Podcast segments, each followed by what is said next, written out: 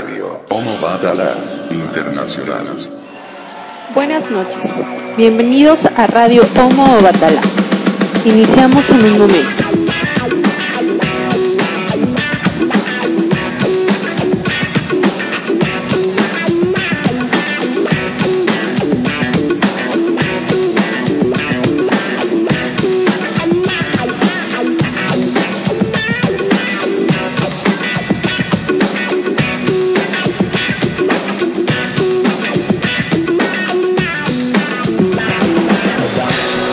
Panamá, Homo Batará Internacional Radio te da las buenas noches. Iniciamos en breve.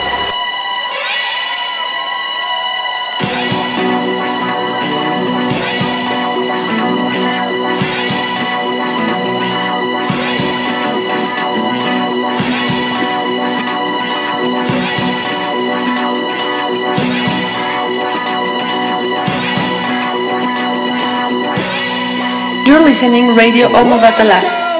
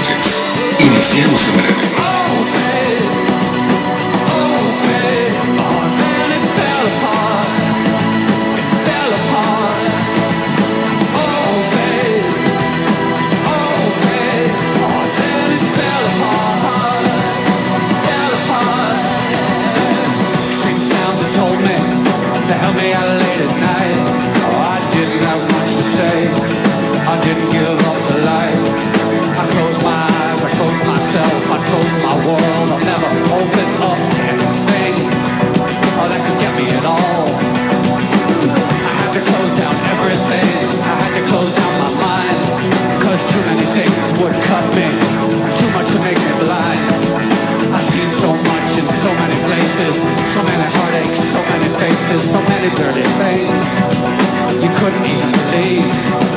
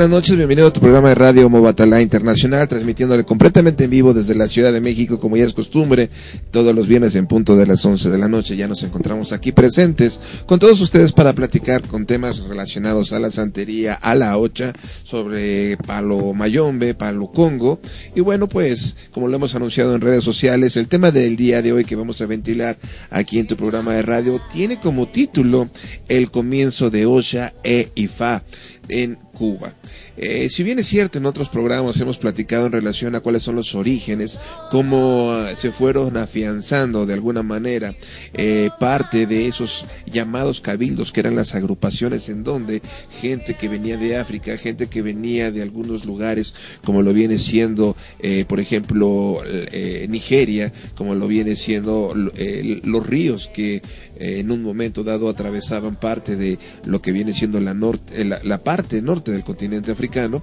y bueno, dentro de todo ello, en algún momento platicábamos que estos africanos traídos por los españoles en esa expansión territorial y económica hacia lo que es América, bueno, tuvieron su base eh, geográfica y punto de destino de Europa hacia América, lo que es Cuba. Y por ello habíamos platicado que en aquellos programas que se empezaron a formar algunos cabildos, algunos autores hablan en los años de 1820,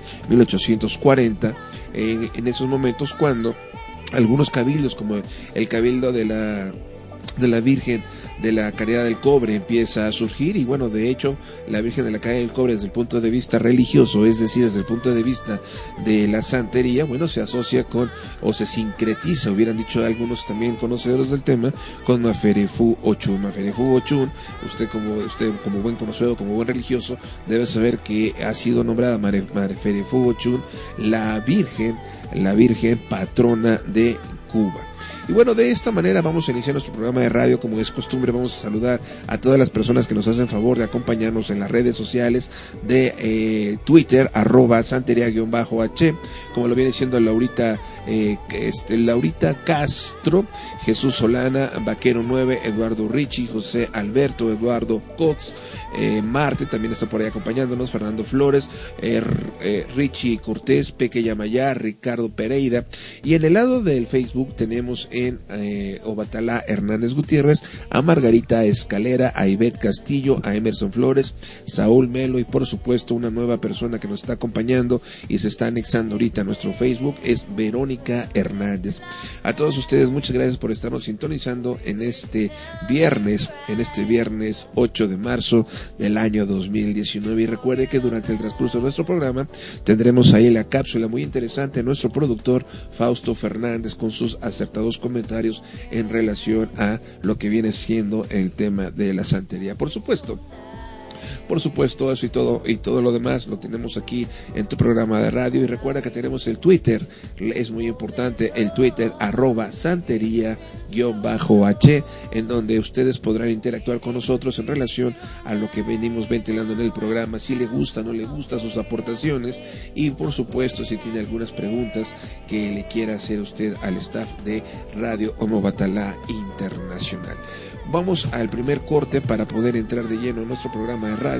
y hemos seleccionado para usted algo, algo muy arrítmico para esta noche que dice así y espero que usted lo pueda ubicar. Vamos a un pequeño corte, regreso después del mismo.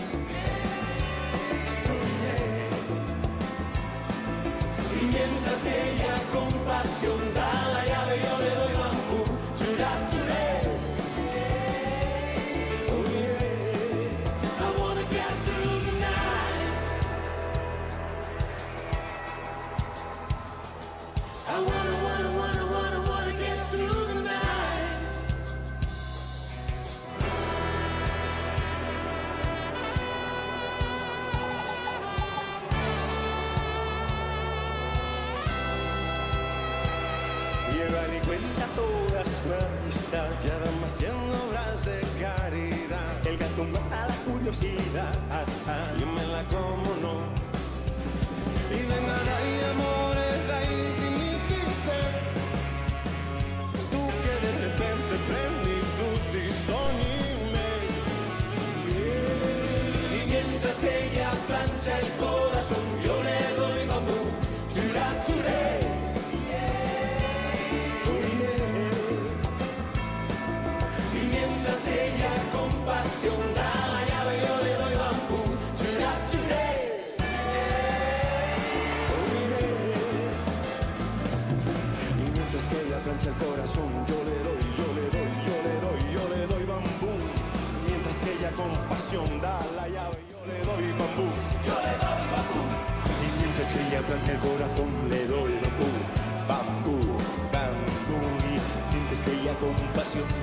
Yeah.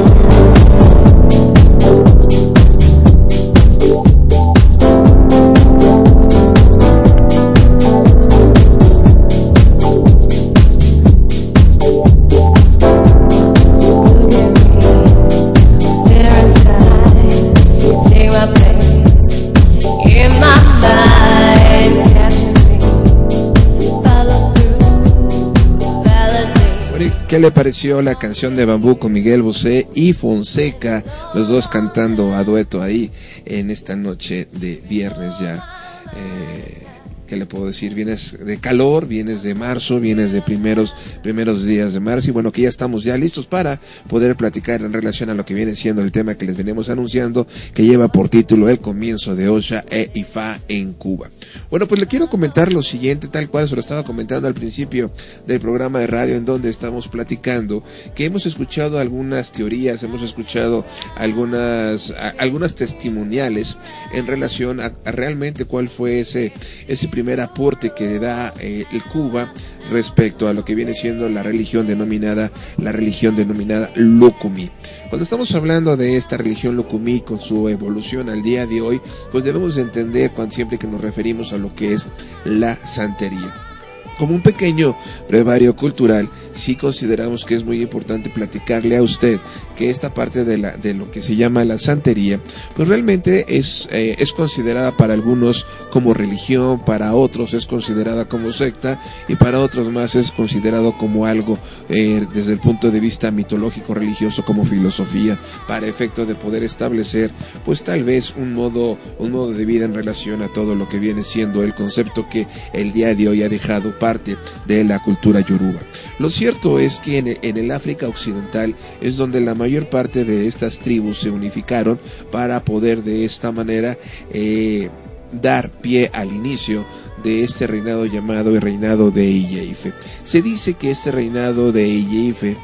en un momento dado, pues se pudo haber fundado tres, cuatro o dos siglos antes de la era cristiana, desde el punto de vista de algunos investigadores, sin embargo, pues tal vez no es una verdad absoluta. Lo cierto es que en un momento dado, en una expansión económica por parte de los europeos, principalmente por parte de ingleses y de franceses y de españoles, es que estos, estas tribus yorubas, es que este reinado de Iyeife, independientemente de las guerras internas que se, que sostuvieron para mantener la grandeza del mismo dentro de África, pues contribuyó parte de lo que viene siendo la expansión económica de estos tres países de Europa. Y de esta manera se empieza a documentar que a partir de lo que viene siendo los años tal vez de 1700, 1500 hasta 1800, es cuando se empieza a dar esta transculturación en donde eh, parte de lo que viene siendo la tendencia yoruba en relación a su cultura eh, desde el punto de vista del extracto social, desde el punto de vista económico, religioso, mitológico, filosófico y también, eh, también desde el punto de vista, vamos a llamarle médico, porque ellos eran grandes conocedores de la herbolaria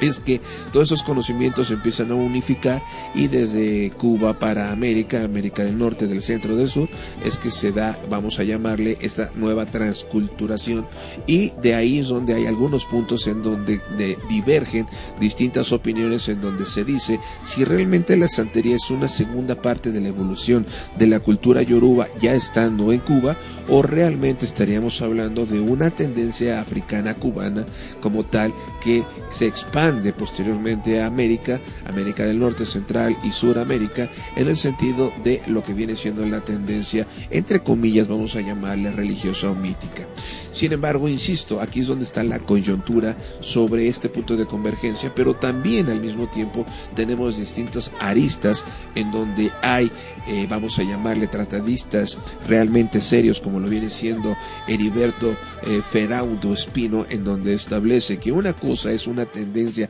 africana porque es completamente directa de lo que viene siendo el hecho de estar conociendo, practicando y transmitir esos conocimientos que se dan desde el punto de vista del reinado de Iyeife, donde se da la conjugación de las aportaciones culturales de todas esas tribus que convergían en lo que viene siendo la parte occidental del continente africano. Y por eso entonces deberíamos de denominarle tendencias africanas. Otros más dicen que la tendencia tiene que denominarse tendencia africana cubana toda vez que los africanos que llegaron a Cuba son, fueron aquellos que empezaron de nueva cuenta a unificar, a unificar parte de la cuestión religiosa, parte de la cuestión mitológica en una sola aportación. Y por ello entonces es que se considera como una verdadera tendencia africana cubana y existen también grandes eh, historiadores, grandes filósofos, como lo es eh, que le puedo eh, relacionar. Por ejemplo a algunos autores eh, que vienen siendo contemporáneos como Celia Blanco que establecían que realmente deberemos de denominar una tendencia cubana porque ella sostiene que estos esclavos que vinieron del África de las zonas occidentales de este África que convergían en lo que viene siendo Nigeria y también convergían a lo largo del río Níger es de donde entonces se escuchaba el concepto Lucumi, que otros autores decían que no, que esto fue inventado por los españoles, pero aquí Celia Blanco establece que este concepto Lucumi como tal era característico de los practicantes de Osha e Ifa, dentro, esto dentro de lo que es el reinado IF. Y por tal manera, cuando estos esclavos llegan a Cuba es que estos esclavos, como bien lo dijeron los dos, las dos tendencias anteriores, empezaron a construir, empezaron a innovar, a renovar y a unificar nuevos conceptos en los cuales hoy día conocemos como santería cubana. Y por ello entonces no deberíamos de hablar de una religión africana cubana, sino que es meramente una aportación de Cuba hacia lo que viene siendo el mundo de la mitología como segunda etapa de la cultura yoruba. Y bueno, aquí es donde nosotros eh, hacíamos hincapié en algunos programas en donde a partir de estos años eh, algunos historiadores establecen las fechas de 1820 1840 en donde en estas fechas ya estos españoles al llegar a Cuba ya habían eh, unificado algunas tendencias los esclavos africanos traídos de Europa en el sentido de que ahí se empiezan a formar los primeros cabildos. Le decía yo en la introducción del programa que estos primeros cabildos que se dan en Cuba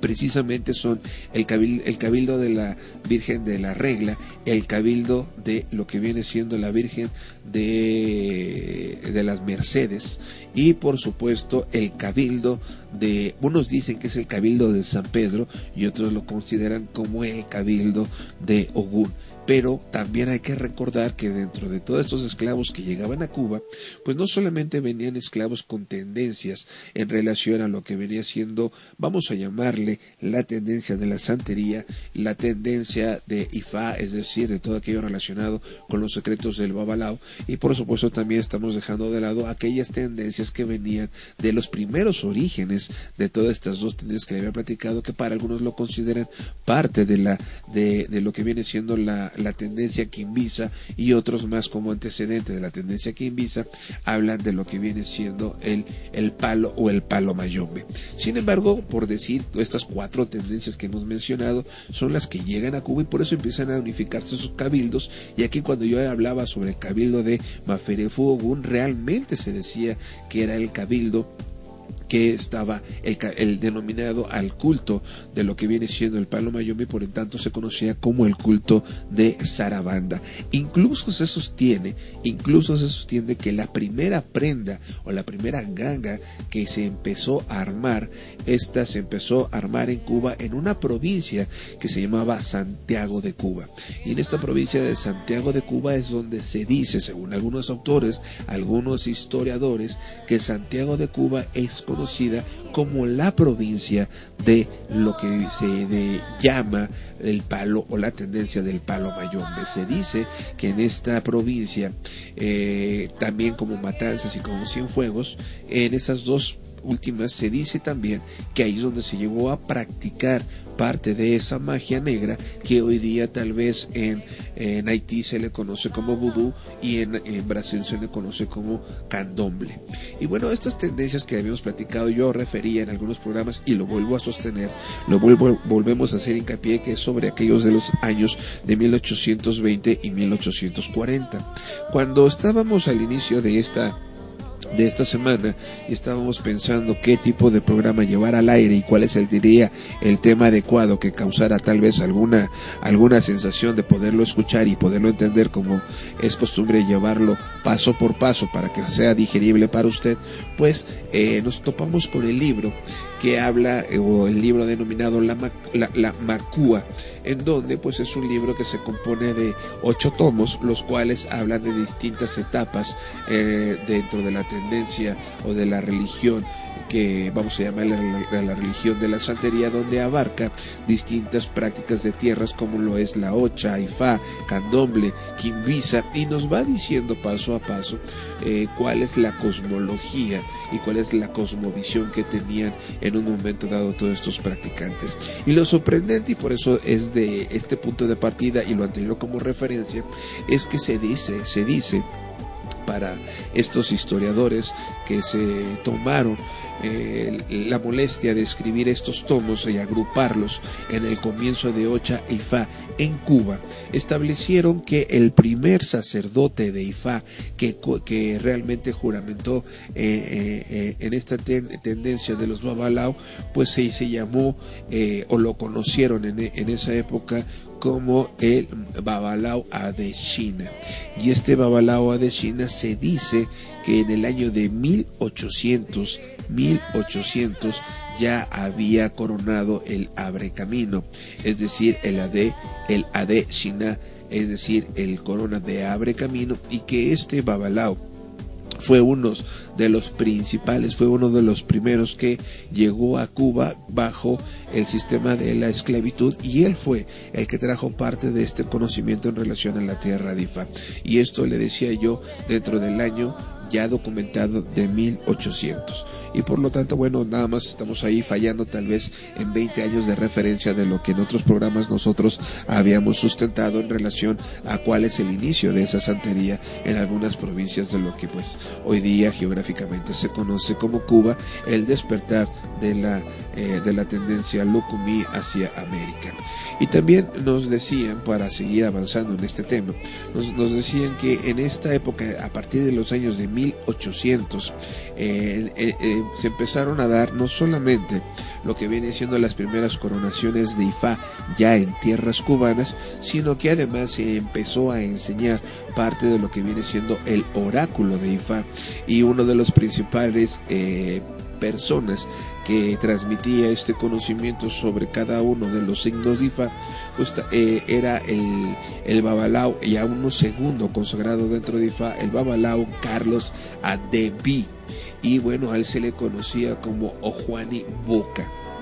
Y él en un momento dado se dice que se estableció en la provincia de Camagüey y ahí es donde él empezó a enseñar parte de lo que viene siendo la tendencia de IFA y sobre todo se dice y se documentaba también que algunos españoles como tal observaron las prácticas de este babalao de llamado Carlos Adebi y eh, al darse cuenta de que tenía esos poderes tal vez sobre el hecho de poder adivinar y presagiar el futuro en base a lo que venía siendo la tendencia de hacer la consulta con el ecuele eh, arriba del tablero de IFA es que estos españoles le empezaron a dar ese estatus de respeto. Algunos españoles sostenían que a él se le llamaba el, lago, el amo, el amo,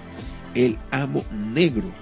porque eh, los demás negros, los demás africanos, los demás esclavos a él le temían y a él le respetaban, pero yo considero tal vez que este, este temor o este respeto realmente no era por algunas cuestiones oscuras, sino porque prácticamente se, la historia lo considera, la historia considera a Carlos Adedí o Juana Boca como uno de los grandes precursores del estudio de Ifá en relación a lo que viene siendo los signos. Y por ello, bueno, pues yo me imagino que no era el temor, sino ese era el respeto hacia el maestro que enseñaba e instruía cuáles eran parte de estos signos y lo que cada uno de estos signos en un momento dado pues podía predecir sobre el futuro de la persona que llegaba a consultar. Y aquí es donde se dice Aquí es donde se dice que en un, en un momento dado, eh, según estos historiadores, que Carlos Adebí como tal fue uno de los primeros babalaos en Cuba que eh, utilizó las cáscaras, las cáscaras de lo que en un momento dado podría haber sido la naranja, las cáscaras de lo que pudo haber sido la nuez,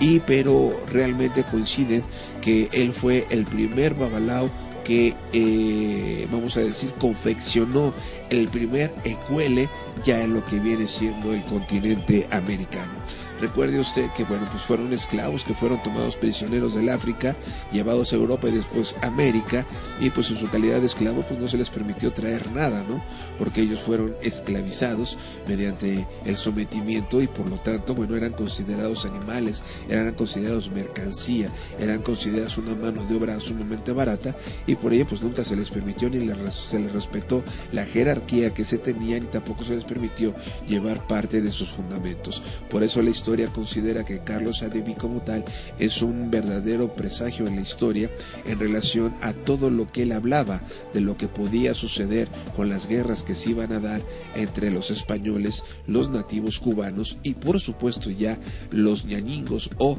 eh, se les conocían aquellos esclavos que habían llegado a Cuba y ya habían formado algunas raíces, algunos cabildos y por lo tanto empezaban a tener alguna potestad. Aquí Carlos Ade, Ade- Adeví como tal se le considera el primer precursor de la confección de ecuele a partir de lo que viene siendo las cáscaras de naranja y otros sostienen que a partir de lo que viene siendo la cáscara de la nuez. Por eso nosotros podemos encontrar en el mercado que hoy día pues, se venden los secueles de cáscara de avicola, de cáscara de nuez, o también encontramos algunos secueles que se confeccionan con fierro, otros que se confeccionan con madera, algunos más se llegan a confeccionar con algunas pie- este, metales preciosos como lo que es el oro, como lo que es la plata, ¿no? Lo cierto es que Carlos Adiví fue el primero que confeccionó el primer ecuele ya en Cuba. Y también se dice que eh, Carlos Adiví fue el primer babalao, babalao en, en estado de esclavitud que tiró el ecuele y funcionó como adivino para los españoles, lo cual, bueno, pues obviamente causó asombro entre todos ellos y a su vez, a su vez, pues hizo que ganara también él seguidores y por lo tanto con el paso del tiempo él se instaló en parte de lo que es La Habana Centro y vivía en Guanajuato y por lo tanto pues gozaba de esta libertad, gozaba de este respeto por parte de, de sus ahijados y por supuesto también por parte de los españoles, ¿no? Y bueno, esto es una de los primeros comienzos e inicios de lo que viene siendo eh, parte de, de lo que es los, los primeros eh, vamos a decirle cimientos de este conocimiento del cuerpo de Ifá a través de este de este amigo. Sin embargo, también no solamente vamos a limitarnos y hablar de lo que viene siendo la tendencia de Ifá y todo lo que en un momento dado pudo haber conseguido el hecho de confeccionar un ecuele por parte de Carlos Adeví, sino también vamos a platicar eh, que en un momento no solamente le decíamos que venían las tendencias de Ifá, sino que también en un momento dado se empezaron a dar esas tendencias de lo que venía siendo ya eh, el palo, el palo mayombe, el palo quimbisa y por supuesto también en Cuba empezaron a surgir las sociedades secretas como la sociedad secreta Abacú, la sociedad secreta quimbisa y por supuesto también aquellos sacerdotes que, que pertenecían ya a la tendencia de Oyo Ogbona, que en un momento dado se les consideraban también los justicieros de aquellas personas que en un momento dado eh, pues revelaban los secretos que se daban dentro de lo que venía siendo la tendencia de IFA. Tenemos otra persona tenemos otra persona que es muy importante en estos inicios de lo que viene siendo el sistema de lo que conforma la santería y este, este otro precursor que también tenemos y es reconocido dentro de lo que viene siendo la historia y considerado también como uno de los adeshinas mayores, pues no es otro más que Bernardo Roja. Bernardo Roja como tal es considerado en la historia primero como uno de los grandes babalaos y segundo como uno de los segun, el segundo babalao que habitaba, que vivía y que consultaba en Guanajuato. Se decía también que este como como dato curioso y personal de Bernardo Rojas, supuestamente se llegó a documentar que él no acostumbraba a cortarse las uñas toda vez que las necesitaba largas para efecto de poder pelar esa naranja y poder confeccionar, porque lo aprendió de Carlos, poder confeccionar lo que es el ecuele. Pero también en un momento dado se decía que él fue uno de los primeros precursores que enseñó, que enseñó cómo se consultaba el oráculo de, de, este, de el coco y por lo tanto es que necesitaba esas uñas largas para poder hacer esas fichas con las que se tira el, el, el obi y eh, hacer esa redondez. Por lo tanto, esas uñas eran utilizadas para poder confeccionar el oráculo del del, del, del obi. Y se dice que él fue el que enseñó a través de sus ahijados la palabra de Ifá y enseñó la palabra y las interpretaciones de los signos que caían de lo que viene siendo las tiradas del oráculo de el, el coco del, de, de, del Obi, ¿no? Y también eh, se dice que con el paso del tiempo, el, el cúmulo de, de sabiduría que llegó a alcanzar Bernardo Rojas como tal, lo hizo que brincara, yo le diría, a las grandes ligas y fuera conocido como uno de los grandes babalaos de Cuba y a partir de ese momento hablar de Bernardo Rojas como tal era pues hablar del punto de partida del conocimiento de Ifá, del conocimiento de, de, los oráculos y por supuesto, y por supuesto fue él, eh, este, Bernardo Rojas, en un momento dado, pues fue también eh, parte de la generación de los primeros tatas que se conocieron en Cuba. Cuando nosotros estamos hablando de estos primeros tatas que se llegaron a, conocer en Cuba, pues el hecho de hablar de este, de, del término, del concepto de tata, pues estamos refiriéndonos precisamente ya a la tendencia del palo monte, del palo mayombe, por supuesto de, de esa tendencia del Congo, en donde, bueno, pues se hacen los fundamentos a partir de lo que se llama la ganga o la prenda. Y bueno, uno de esos principales, principales, perdón, pilares del conocimiento de la tierra del palo, del palo monte, el palo mayoma del Congo, pues es esa gran referencia que hoy día como tal se ha considerado también una referencia para estudio sobre las cuestiones entre comillas oscuras de las tendencias africanas, pues el llamado Tata Gaitán. Bernardo, como yo le decía, Bernardo Roja como tal, eh, se dice que instruyó a alguien llamado Bernardo Mayor y fue llamado este Bernardo Mayor el Tata Gaitán una vez que fue juramentado e instruido en el arte del manejo de la ganga o de la prenda por Bernardo Roja como tal. Y se dice que a partir de estos tres babalaos que hemos mencionado es que se empezaron a fundar en Cuba las tres ramas principales sobre los babalaos. Y bueno, y a partir de estas tres ramas que empezaron a existir es que poco a poco en un momento dado, pues no solamente nos limitamos a Guanajuato, no solamente nos limitamos a la provincia de la Habana capital, sino que se fueron extendiendo parte de lo que viene siendo estos dominios por parte de estos religiosos y con el paso del tiempo se dice que también se llegó a, en un momento dado hasta algunas tierras orientales y occidentales del, de, de lo que viene siendo eh, el país de Cuba, de Cuba y también se asentaron estos reales del Tata Gaitán en Matanzas y lo, lo, los, los oriundos de esta provincia de Matanzas al Tata Gaitán le llamaron el padre africano. Le llamaron el padre africano toda vez que eh, en un momento dado fue, si se dice, se sostiene, que fue una de las principales personas que eh, armaron fue uno de los principales precursores de las enseñanzas de el armar, de consagrar y de el trabajar con las prendas o con las gangas. Este fue el llamado Tata Gaitán, llamado también el padre africano. Y bueno, este, espero que ahí estén ustedes atentos en nuestras redes sociales de arroba santería-h y por supuesto también en el Facebook de Obatalá Hernández Gutiérrez. Si usted me lo permite, voy a un pequeño corte. Recuerde que usted puede interactuar con nosotros a lo largo de nuestro programa de radio, pues por el Twitter, en donde ahí nos puede hacer favor de irnos presentando, irnos preguntando algunas, alguna cuestión que tenga usted en relación al tema que veníamos platicándole sobre el, el día de hoy. Y bueno, los dejo con algo un poquito más prendido y regresamos después del corte. Y dice de la siguiente manera.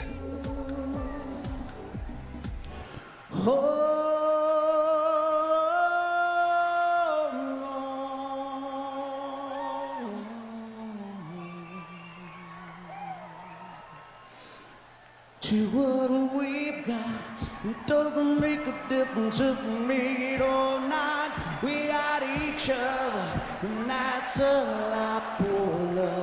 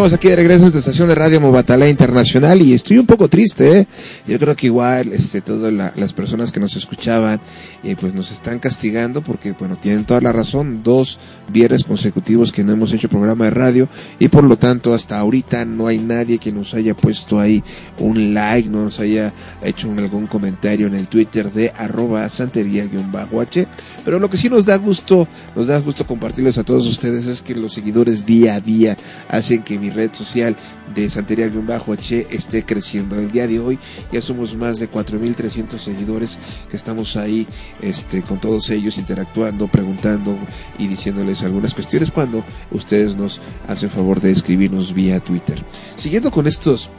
estos este comentarios que se nos hacen sumamente apasionantes, interesantes. Aquí también le quería yo yo decir algo eh, en relación a lo que viene siendo estos inicios de lo que es la santería, los orígenes de la santería en Cuba, que bueno, pues tal vez es una información poco conocida, pero de mucha cultura.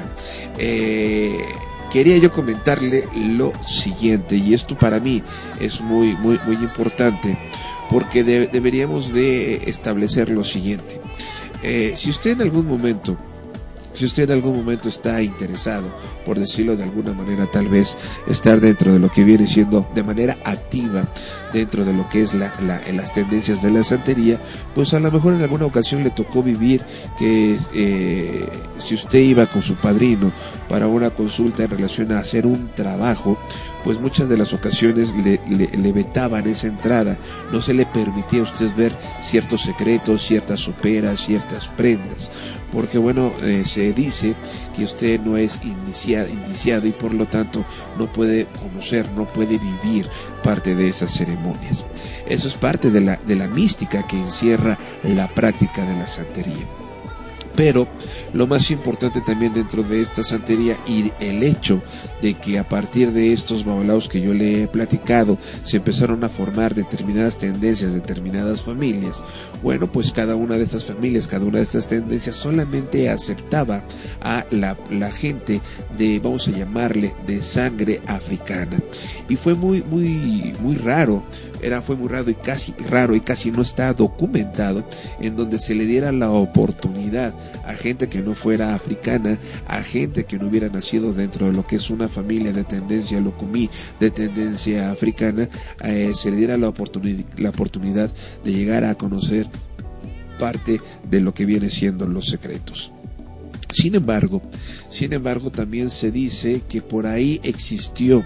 existió y bueno, aquí es donde se rompe tal vez parte de esa tradición. Eso es lo que yo quiero, lo que, lo que yo quiero analizar, lo que yo quiero digerir. Es que aquí se rompió parte de esta tradición porque la tradición, el mismo libro, el mismo códice de Ifá, las mismas, este, vamos a llamarles, eh, los mismos pataquíes, la misma filosofía, la misma mitología, se dice que la tradición de, de enseñar la religión solamente se debe, se debía de hacer de padres a hijos. Esto en lo que viene siendo, vamos a llamarle eh, las antiguas tendencias. Hoy día, hoy día se dice que el padrino tiene obligación de enseñarle a los dejados lo que viene siendo la práctica de la tendencia en relación a la atención de los, de los santos, en relación a la atención de lo que viene siendo fundamentos y también la manera en cómo se tiene que trabajar con ellos siempre y cuando estos dejados estén completamente consagrados, es decir, coronados, ¿no? Y ese es en el momento en donde se les empieza a enseñar. Parte de esa tradición de que sea oral de padres a hijos, pues bueno, tal vez sería una, una evolución ahora, el que el padrino, vamos a llamarle tal vez en la era moderna, el padrino le enseña a sus dejados siempre y cuando estos se encuentren coronados. ¿Cuáles son esos secretos? A eso estoy de acuerdo.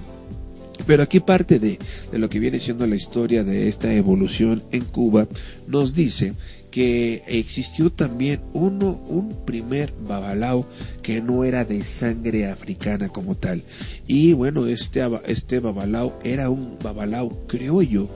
Y este babalao criollo fue no solamente eso, ¿no? El criollo no solamente fue aquel que consagró Ifá, sino que además fue uno de los grandes babalaos, eh, alcanzando, y otros dicen que rebasó las enseñanzas de los otros dos babalaos de tendencia realmente africana, perdón, los otros tres que hemos comentado, y este babalao de tendencia criolla, vamos a llamarle de sangre criolla, pues se llamó Cornelio Vidal.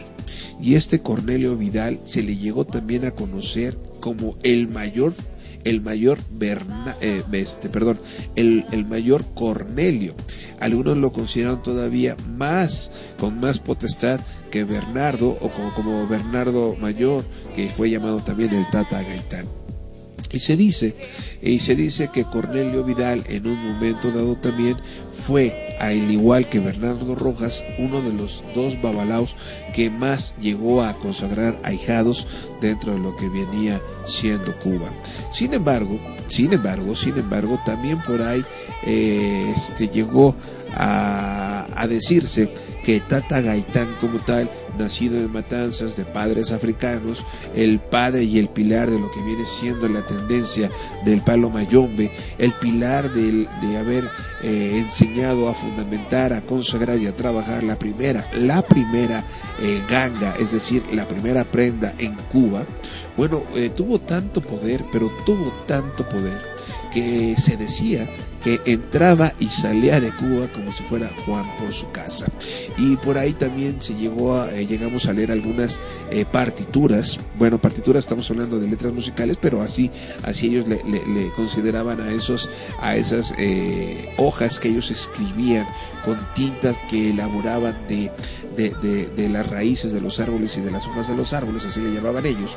Y ahí se llegó a escribir algunos de los comentarios, algunas de, eh, de las narrativas que hacía el Tata Gaitán. Y hay una que nos llama la atención en donde decía el Tata Gaitán. El Tata Gaitán dijo, este, le- les decía, el, acuérdense que Tata, eh, que Tata Gaitán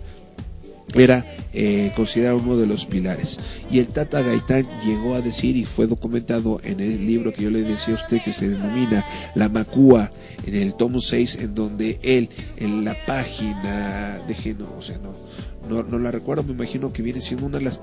eh, de la, de la primera a, la décima a la décima quinta página de este libro, no recuerdo bien, en donde lo que sí lo tengo bien en la, en la cabeza es donde el mismo Tata Gaitán llegó a decir, voy, yo voy para África, pero si me demoro o me ocurre algo, ve a ver a Ño Cárdenas en Matanza. Es decir, eh, él confiaba que la segunda persona en un momento dado que fuera a tener todo ese poderío de toda esa potestad que había dejado a los ahijados, pues era el segundo dentro de lo que viene siendo su isla, es decir, dentro de lo que viene siendo su casa, que era también el Babalao Cárdenas o el Tata Cárdenas, que por supuesto también, esto está documentado, que Ño Cárdenas era un esclavo africano venido de Nigeria y también era considerado uno de los babalaos que se consagró en Cuba y como nombre a él se le conocía o se le refería como el Oyeku Meji y por lo tanto se decía que Oyeku les había enseñado a los demás tatas a rezar y por supuesto el, su, el suyere que en un momento es un eh, tipo rezo con canto en donde él le enseñó como principio lo siguiente y decía así él suyere cuando usted llegue ahí donde está él usted se tira en el suelo y hace rezo que yo enseñé este suyere quiere decir lo que vamos a hacer cuando nos paramos frente a lo que viene siendo a una a una, a una prenda. Y para que usted, y para que usted aún más se asombre de lo que encontramos en este libro que también a nosotros nos llamó la atención, es que hay vestigios que dice que el Tata Gaitán viajó de Nigeria a Nigeria a España, España a Cuba, y una vez que él eh, gozó de esa, de esa potestad como Babalao, pudo regresar a Nigeria y después de Nigeria, ¿a dónde cree que viajó? O mejor le preguntaría a usted dónde cree que murió. ¿Dónde cree usted que murió el Tata Gaitán? Esto de acuerdo en un momento dado a lo que tal vez a lo que tal vez podemos encontrar en los libros, lo que podemos encontrar en algún momento en, eh, pues, este, que en, algunas fuentes históricas, ¿no? Pues yo le quiero decir a usted para que se sorprenda, se dice que en el último viaje que el Tata Gaitán hizo de Nigeria, eh, llegó a México, vivió en México y se dice que en México murió. Eh, también por aquí no está ya nuestro amigo Eduardo Ricci, que lo estamos saludando. También nos da gusto que nos escribe. Y él nos dice que el Tata Inganga Enriquito, Enrique Hernández, osainista, ¿qué lugar histórico tiene en la religión? Aquí tengo, mi querido Eduard, un, este, una, una disyuntiva, una gran disyuntiva y a su vez tal vez, una vez aclarando esa disyuntiva, entonces estaríamos diciendo en un momento dado que agarremos, eh, eh, agarremos una lógica para poder entender entonces lo que en, ocasiones hemos sostenido, que un religioso cuando llega a un determinado grado, su obligación de este religioso es conocer distintas tendencias y conocer distintas eh, prácticas como tal, porque si en verdad eh, lo, lo como, como tal estamos diciendo, lo sostenemos, que fue conocido Enrique Hernández como Tata Inganga, es decir, el dueño de la prenda, es decir, el dueño de ese fundamento de ganga, eh, también estaríamos hablando que en un momento dado es osainista, es decir, aquel que juró dentro de Osain. Cuando estamos hablando del Osain como tal, eh, estarán de acuerdo conmigo, algunos osainistas sí han jurado dentro de la tierra de Ocha, algunos osainistas sí han jurado dentro de la tierra de Ifá. Por lo tanto, el osainista pudo haber llegado a ser Babalao y siempre sigue siendo osainista y Babalao, y el, el santero que llega a un determinado grado, como es el grado máximo de Oba, que a su vez fue juramentado dentro de la tierra de Ocha, dentro de Osain, bueno, también pudo haber incursionado dentro de lo que viene siendo la, la, tierra del Congo, la tierra de el Palo Monte, Palo Mayombe, y por lo tanto también tiene ese reconocimiento, también tiene ese, ese nombre de lo que viene siendo Tata Inganga, es decir, el dueño, el dueño de, de, de, de la, de, de, la prenda, el dueño de la ganga. Sí, con todo gusto, mi querido Eduardo, sí, Eduardo Richie, sí, contestamos la pregunta, permítanme ir a un pequeño corte, vamos a regresamos a la llamada de nuestro productor Fausto Fernández y eh, podemos converger para poder llegar a, responder la pregunta de nuestro querido Eduardo Richie. Eh, les tenía yo aquí preparado algo que dice eh, de la siguiente manera y espero que esto también a ustedes los haga despertar un poquito, tal vez en esta noche de viernes ya a dos minutos de llegar a la, a la medianoche y darle un nuevo paso al, al día sábado 9 de marzo. Y dice así, a ver si ustedes recuerdan cómo va esto.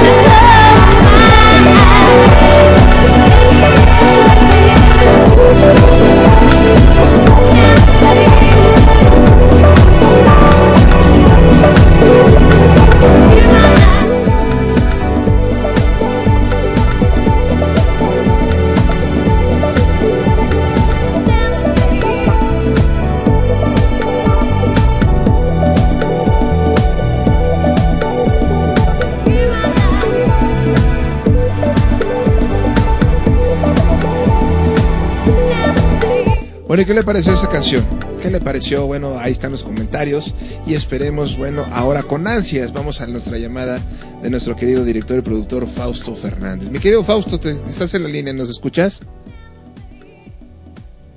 Fausto, Dios mío. Eh, creo que tenemos otra vez problemas con audio, no sé si, si te está escuchando, permíteme tantito, mi querido Fausto. A ver, a ver. Fausto.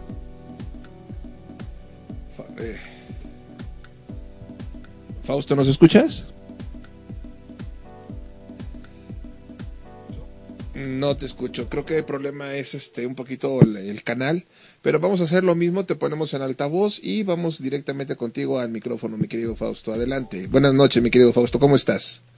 Antonio, ¿cómo estás? Muy buenas noches. Perfecto, me da mucho gusto saludarte, saludar también a todo el auditorio de Radio Homo Batalá Internacional. Es este tenemos todos los viernes para eh, pues andar en torno a estos temas tan importantes que tienen que ver con la cultura yoruba. Y pues el día de hoy la excepción porque, bueno, pues estás hablando de este tema tan interesante que tiene que ver con los orígenes de la santería en Cuba, ¿no? Y que, bueno, pues son orígenes muy importantes porque, bueno, como ya lo hemos platicado en otras ocasiones, como lo has desarrollado de manera perfecta, pues bueno, la, eh, esta eh, religión, eh, que es una de las religiones más antiguas dentro de la historia de la humanidad, como es la religión yoruba, que es más antigua que el catolicismo incluso, eh, pues bueno, llega a América a través de los esclavos que, trajeron los españoles, ¿no? Que bueno, fueron eh, poblando, a las, en este caso la región de Cuba, en el caso de, de Haití, de Puerto Príncipe, pues también, que es donde se desarrolla el famoso vudú, y bueno, en fin, ¿no? Entonces,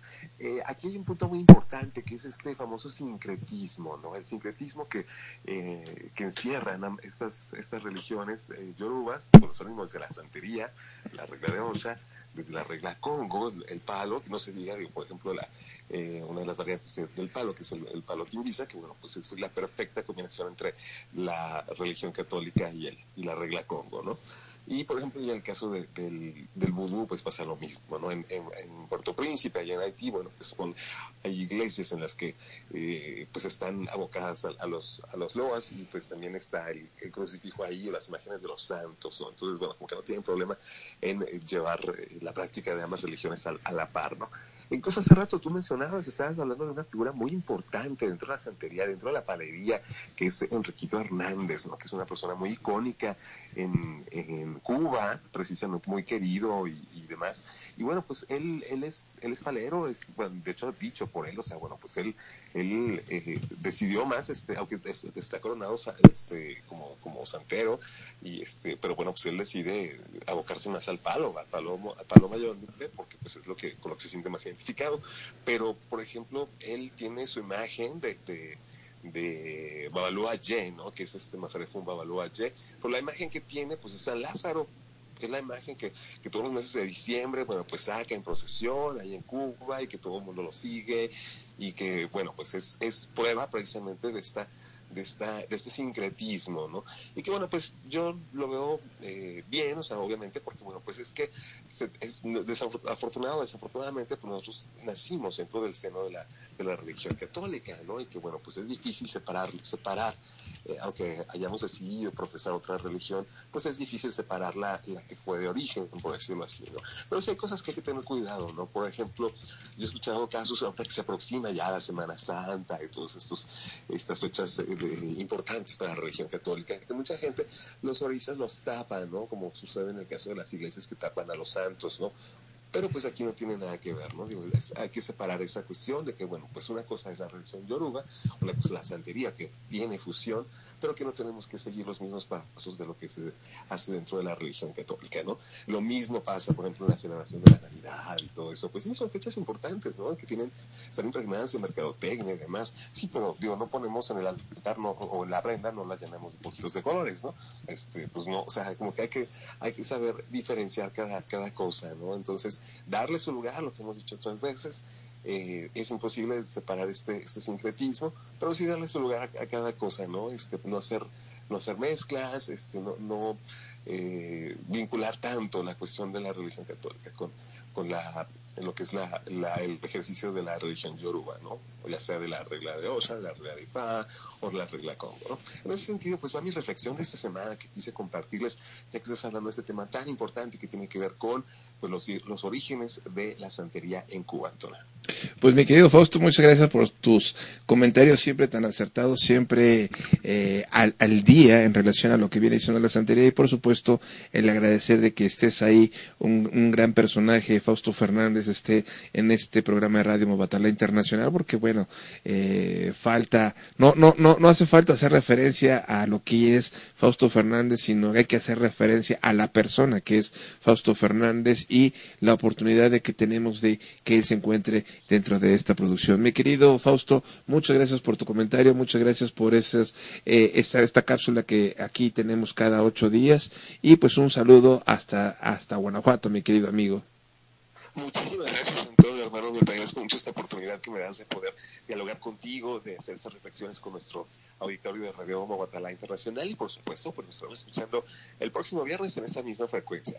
Muchas gracias, mi querido Fausto. Y bueno, pues ahí están los comentarios siempre acertados de nuestro querido productor, director Fausto Fernández. Y, y bueno, este, siguiendo con la, con la temática que nos estaba en un momento dado preguntando en vía Twitter nuestro querido amigo que ahí nos sigue siempre, Eduardo Ricci, vamos a platicar en relación aparte de lo que viene siendo esta, este gran personaje, Enrique Hernández Armenteros. Y mi querido Richie, que estás ahí también escuchándonos eh, a través de Radio Movatala Internacional, en la frecuencia de Radio Movatala Internacional, te quiero comentar, mi querido Richie, que pues sin duda alguna sí es un gran personaje, desgraciadamente bueno ya, ya falleció. Y lo, lo más importante de todo esto es que eh, digamos que él, él, aprende todo este conocimiento en relación a manejar las prendas, confeccionar las prendas, consagrar las prendas y sobre todo estos grandes secretos porque a él se le considera, a él se le considera mi querido este amigo Eduardo Reche, se le considera un gran pilar dentro de este conocimiento. Se dice, se dice que hay, hay por ahí una, una, este, una leyenda, una leyenda urbana, en donde se dice que este, este gran personaje, Enrique Hernández, Tata Enrique o Enriquito Hernández, eh, pues fue este, guiado por Tata Gaitán. Fue uno de los, este, uno de los pequeños, vamos a llamarle pequeños estudiantes, porque debemos recordar que nosotros estamos partiendo de los años de 1820, 1840, cuando se empiezan a forjar este tipo de tendencias. Y bueno, tenemos a que nuestro tata Enrique Hernández como tal nació en el año de 1918 en Guanajuato, que es parte en donde nace esta provincia a la, vamos a decirle que nace a la vida internacional en, desde el punto de vista religioso, toda vez que había acumulado infinidad de conocimientos en relación a lo que viene siendo parte de las enseñanzas de Tata Gaitán como tal. Vamos a llamar, vamos a decirlo de esta manera, que Tata Gaitán fue como tal el cerebro. El Tata Gaitán fue el líder dentro de lo que viene siendo la tendencia del palo, del palo monte, del palo mayombe, de lo que hoy se conoce como el Congo, la tendencia del Congo. Sin embargo, sin embargo, en un momento dado Enrique o Tata, el Tata Ganga, Enriquito como tal, pues no solamente se, se, se limitó a, a, conocer, a practicar, a tener ahijados, sino que también llegó a publicar algunos libros. Y estos libros eh, escritos por Marcos Alfonso como tal, en donde hacía la, la, la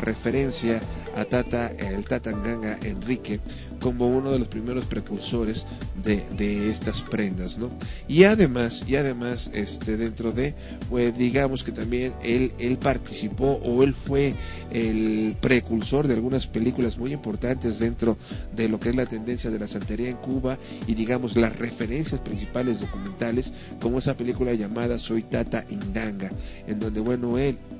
le da esas enseñanzas, él eh, explica la tendencia africana desde otro punto de vista, nada que ver con esas cuestiones en donde tú dices brujería negra, eh, malas tendencias o cuestiones malas, eh, este, algún, el hecho de, de, sincretizar o señalar la matanza de animales. Al contrario, él fue una referencia, yo le decía, desde el punto de vista documental, desde el punto de vista literario, porque escribió algunos libros muy importantes y sobre todo las enseñanzas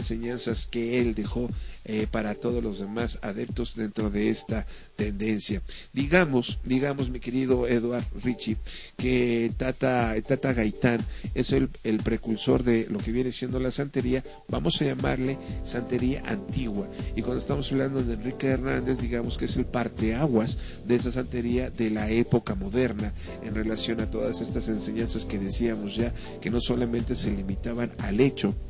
al hecho de poder consagrar, al hecho de poder llevar a, cabo una, una cuestión en relación a lo que venía siendo la tendencia de, de las gangas, de las prendas, sino además se destacó por los cantos que enseñaba, por los rezos que enseñaba, por la literatura que enseñaba y sobre todo por enseñar parte de la liturgia y adaptarla a la vida de las personas. Es decir, el sentirse adeptos, el sentirse eh, con ese gran conocimiento para seguir ahí adelante en relación y pertenecer y enseñar como un gran maestro a sus adeptos en relación a las tendencias mitológicas, a las tendencias eh, de los conocimientos sobre las eh, ramas que se divide la santería, que viene siendo la mitología, la filosofía, que viene siendo el conocimiento sobre lo que es la herbolaria, el conocimiento sobre los minerales con los cuales se trabaja y por supuesto todo aquello que eh, eh, este, vamos a decir encierra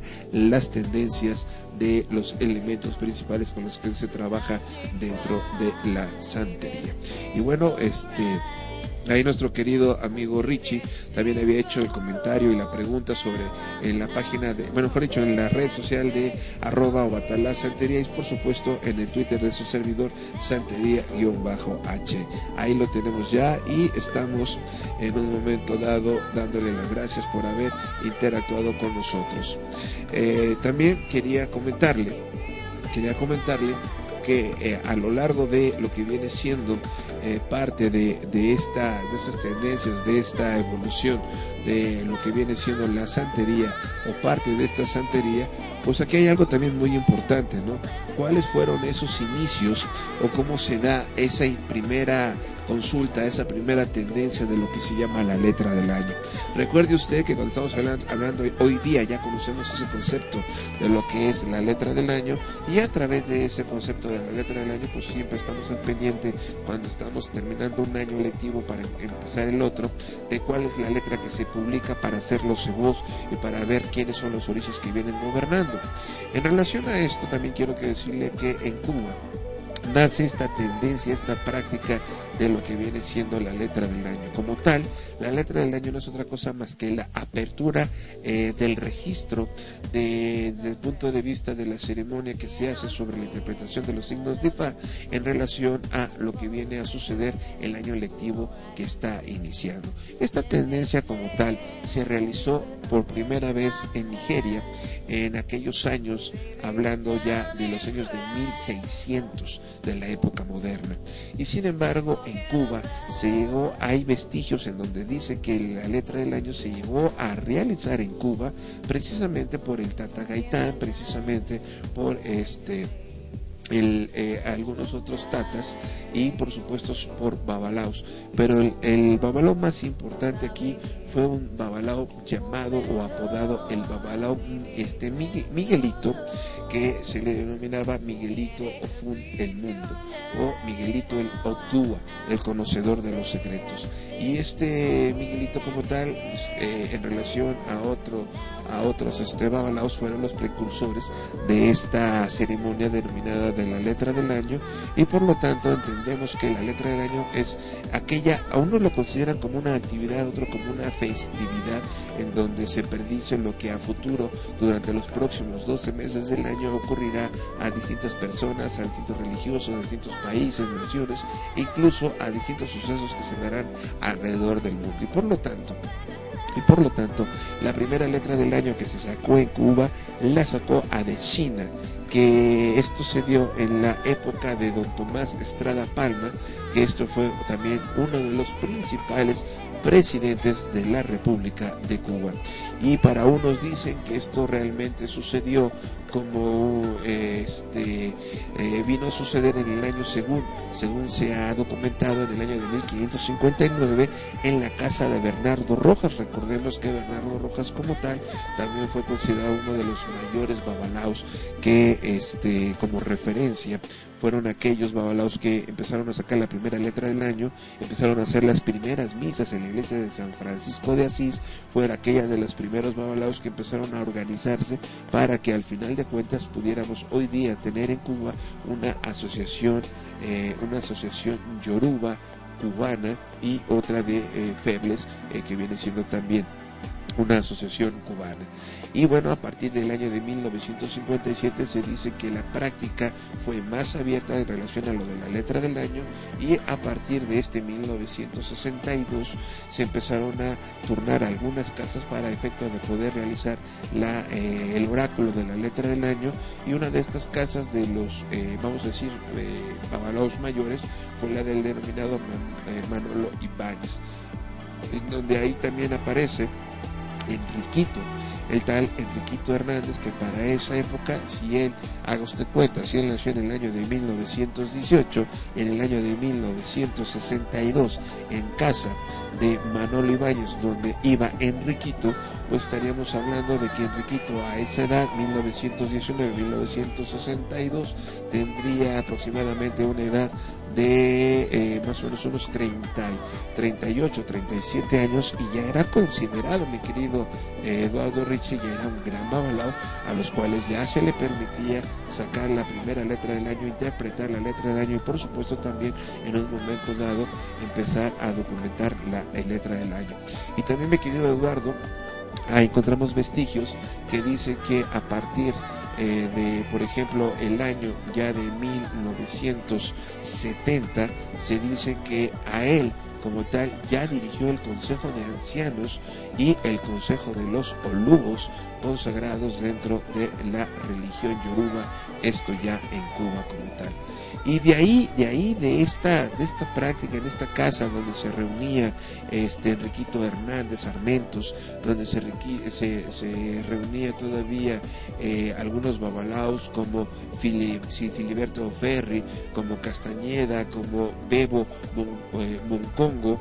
eh, ahí es donde nace la Asociación Cultural Yoruba y se dice que dentro de esta Asociación Cultural Yoruba es donde se eh, empiezan a erigir ya los primeros fundamentos como es el del Igual, de Shango, de Ochun, Yamayao, Batalá, Orisha Oko, en donde se empieza a dar a conocer a la población blanca, a los lugareños, a los cubanos y por supuesto cualquier otro extranjero que quería estudiar, quería estar dentro de lo que viene siendo la tendencia yoruba, siempre dirigidos por los obas, por los babalaos, todo esto dentro de lo que ya se, eh, jurídicamente y legalmente se conocía en Cuba como el Centro Cultural Yoruba y para otros era llamado el Centro de la Asociación Yoruba en Cuba.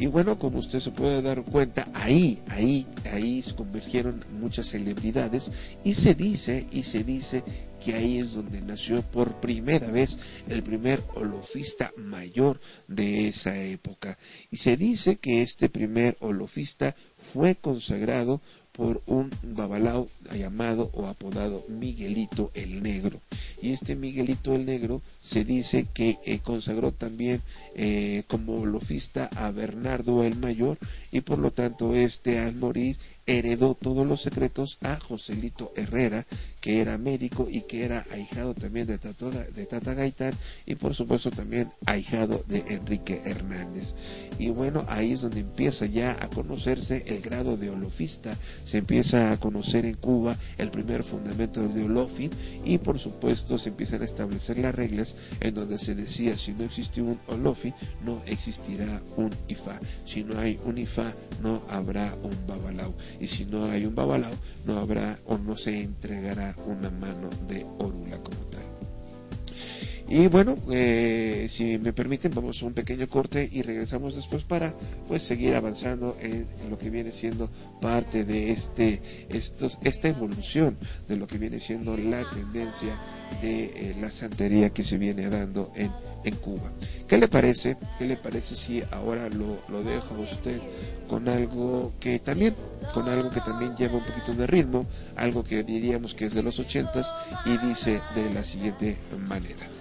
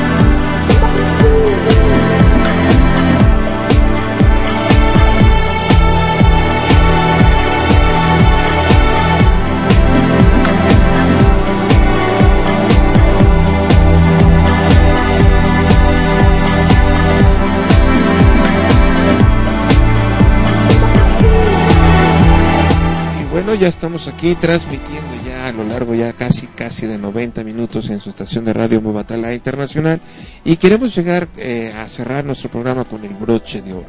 Y el broche de oro va, va dirigido precisamente a lo siguiente. Realmente, ¿cuál es la diferencia que existe? Porque esta diferencia fue la que se marcó también y marcó la tendencia dentro de lo que viene siendo la cultura yoruba ya cimentada, ya unificada, construida en, el, en Cuba y por lo tanto en Cuba fue donde se marcó la diferencia entre dos tierras fundamentales que es deber mencionar y sobre todo que nosotros eh, consideramos que tenemos que conocer. La, la tierra de Ifá, como les decía yo, allá donde se juramentan los babalaos, y la tierra de Ocha donde se juramentan los santeros. Sin embargo, en estas mismas dos religiones, eh, digamos que existe un sacerdote, un, un grado máximo de sacerdocio, al igual que en la Ocha existe un grado máximo de sacerdocio. Dentro de la, de la regla de lo que viene siendo Ifá, el grado máximo de sacerdocio es el llamado aquel, el llamado este Olúo mayor, de Ifá, es decir, el sacerdote más viejo de Ifá que ha acumulado ese conocimiento para eh, tener el grado, el grado de, jefe dentro de una casa, dentro de una tendencia de Ifá y del- desde el punto de vista de Ocha, aquella persona que ha alcanzado el grado de lo que viene siendo o, este, este. Eh, en un momento dado como tal, este, este sacerdote, más estos dos sacerdocios estamos marcando una gran diferencia entre el, el Olú y el Oba como tal. Eh, debemos de- explicar que cuando estamos hablando de Ocha es aquella persona que ha coronado santo y que por lo regular una vez que este santo, es decir, el ángel de la guarda, ha caído en la cabeza de la persona, se ha trabajado, se ha consagrado, es cuando realmente nace el verdadero santero. Por lo tanto, estas literaturas establecen que para los antiguos eh, practicantes de, de- de-